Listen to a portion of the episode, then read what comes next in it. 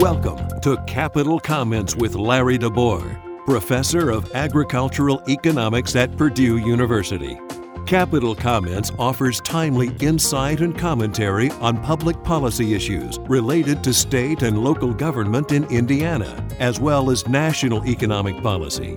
You can find text and podcast versions of Capital Comments archived at www.agecon.purdue.edu slash crd slash localgov. And now, here's Larry DeBoer.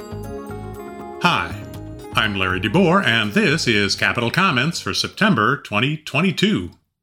Our topic this month The housing market is cooling off. The Federal Reserve is serious about battling inflation. They've raised their policy interest rate from near zero in February to an average of 2.33% in August. That's the highest it's been since July 2019. It's going to rise beyond that to rates we haven't seen since early 2008. The idea is to get people to borrow less, so they'll spend less, so businesses have less reason to raise prices. Not much has happened to inflation yet, except in the housing market. That's no surprise. Most houses are bought with mortgages, so if borrowing is more expensive, fewer people will buy houses.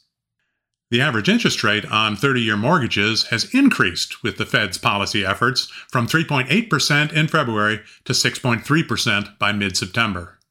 That rate increase would cause the monthly payment on a 30 year, $200,000 mortgage to rise by more than $300 a month, almost $4,000 a year. That's enough to discourage quite a few homebuyers, which is the point of the Fed's policy. The U.S. Census provides a nice measure of the condition of the housing market called the monthly supply of new houses. The calculation starts with the number of new houses for sale during the month. It was 464,000 in July. They measure the number of new houses sold in a month, 42,600 in July. Then they divide the number for sale by the number sold. The result is the number of months that the supply of housing would last if sales continued at the monthly rate. In July, 464,000 divided by 42,600 was 10.9 months. That single number is a clue to the state of housing supply and demand. The number of houses for sale is the supply. The rate at which people are buying those houses is the demand. Divide the supply number by the demand number, and you've measured the temperature of the housing market. A big number means that a lot of houses are for sale compared to how many people want to buy. The market is cold. A small number means houses are scarce compared to demand, so the market is hot. Supply and demand should affect price. In a hot market, when demand is high and supply is low, price should rise. In a cold market, price should fall. Hot describes the housing market in recent years. The monthly supply averaged 5.6 months from 2016 through 2019, and the median price of new houses rose 3.3% per year. When COVID came along, the drop in home building limited supply for a few months, but demand jumped. Mortgage rates fell, incomes rose with federal COVID aid, and people wanted more room. The monthly supply dropped to 3.3 months in August 2020, the lowest reading in the whole 59 year history of the measure. The median house price rose 15% in 2021. The market was blazing hot. Now the market is cooling fast. Monthly supply was 5.6 months in December. By July, it was 10.9 months, the highest number since March 2009 during the housing crash of the Great Recession. Back then, it took 25 months for the monthly supply to rise from below 6 to above 10 months. This time, it took 7 months. That's fast.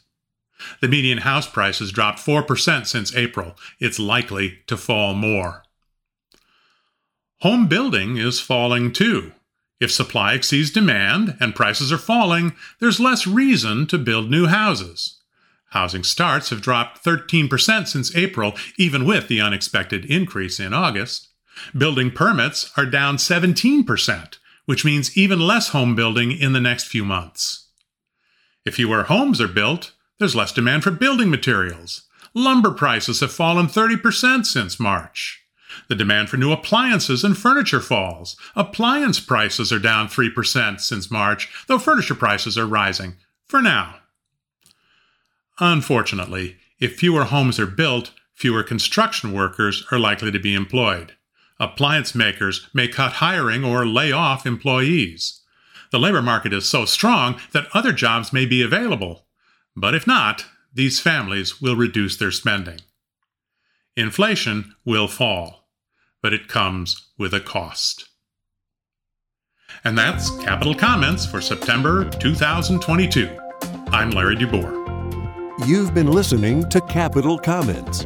You can find text and podcast versions of Capital Comments archived at www.agecon.purdue.edu slash crd slash localgov.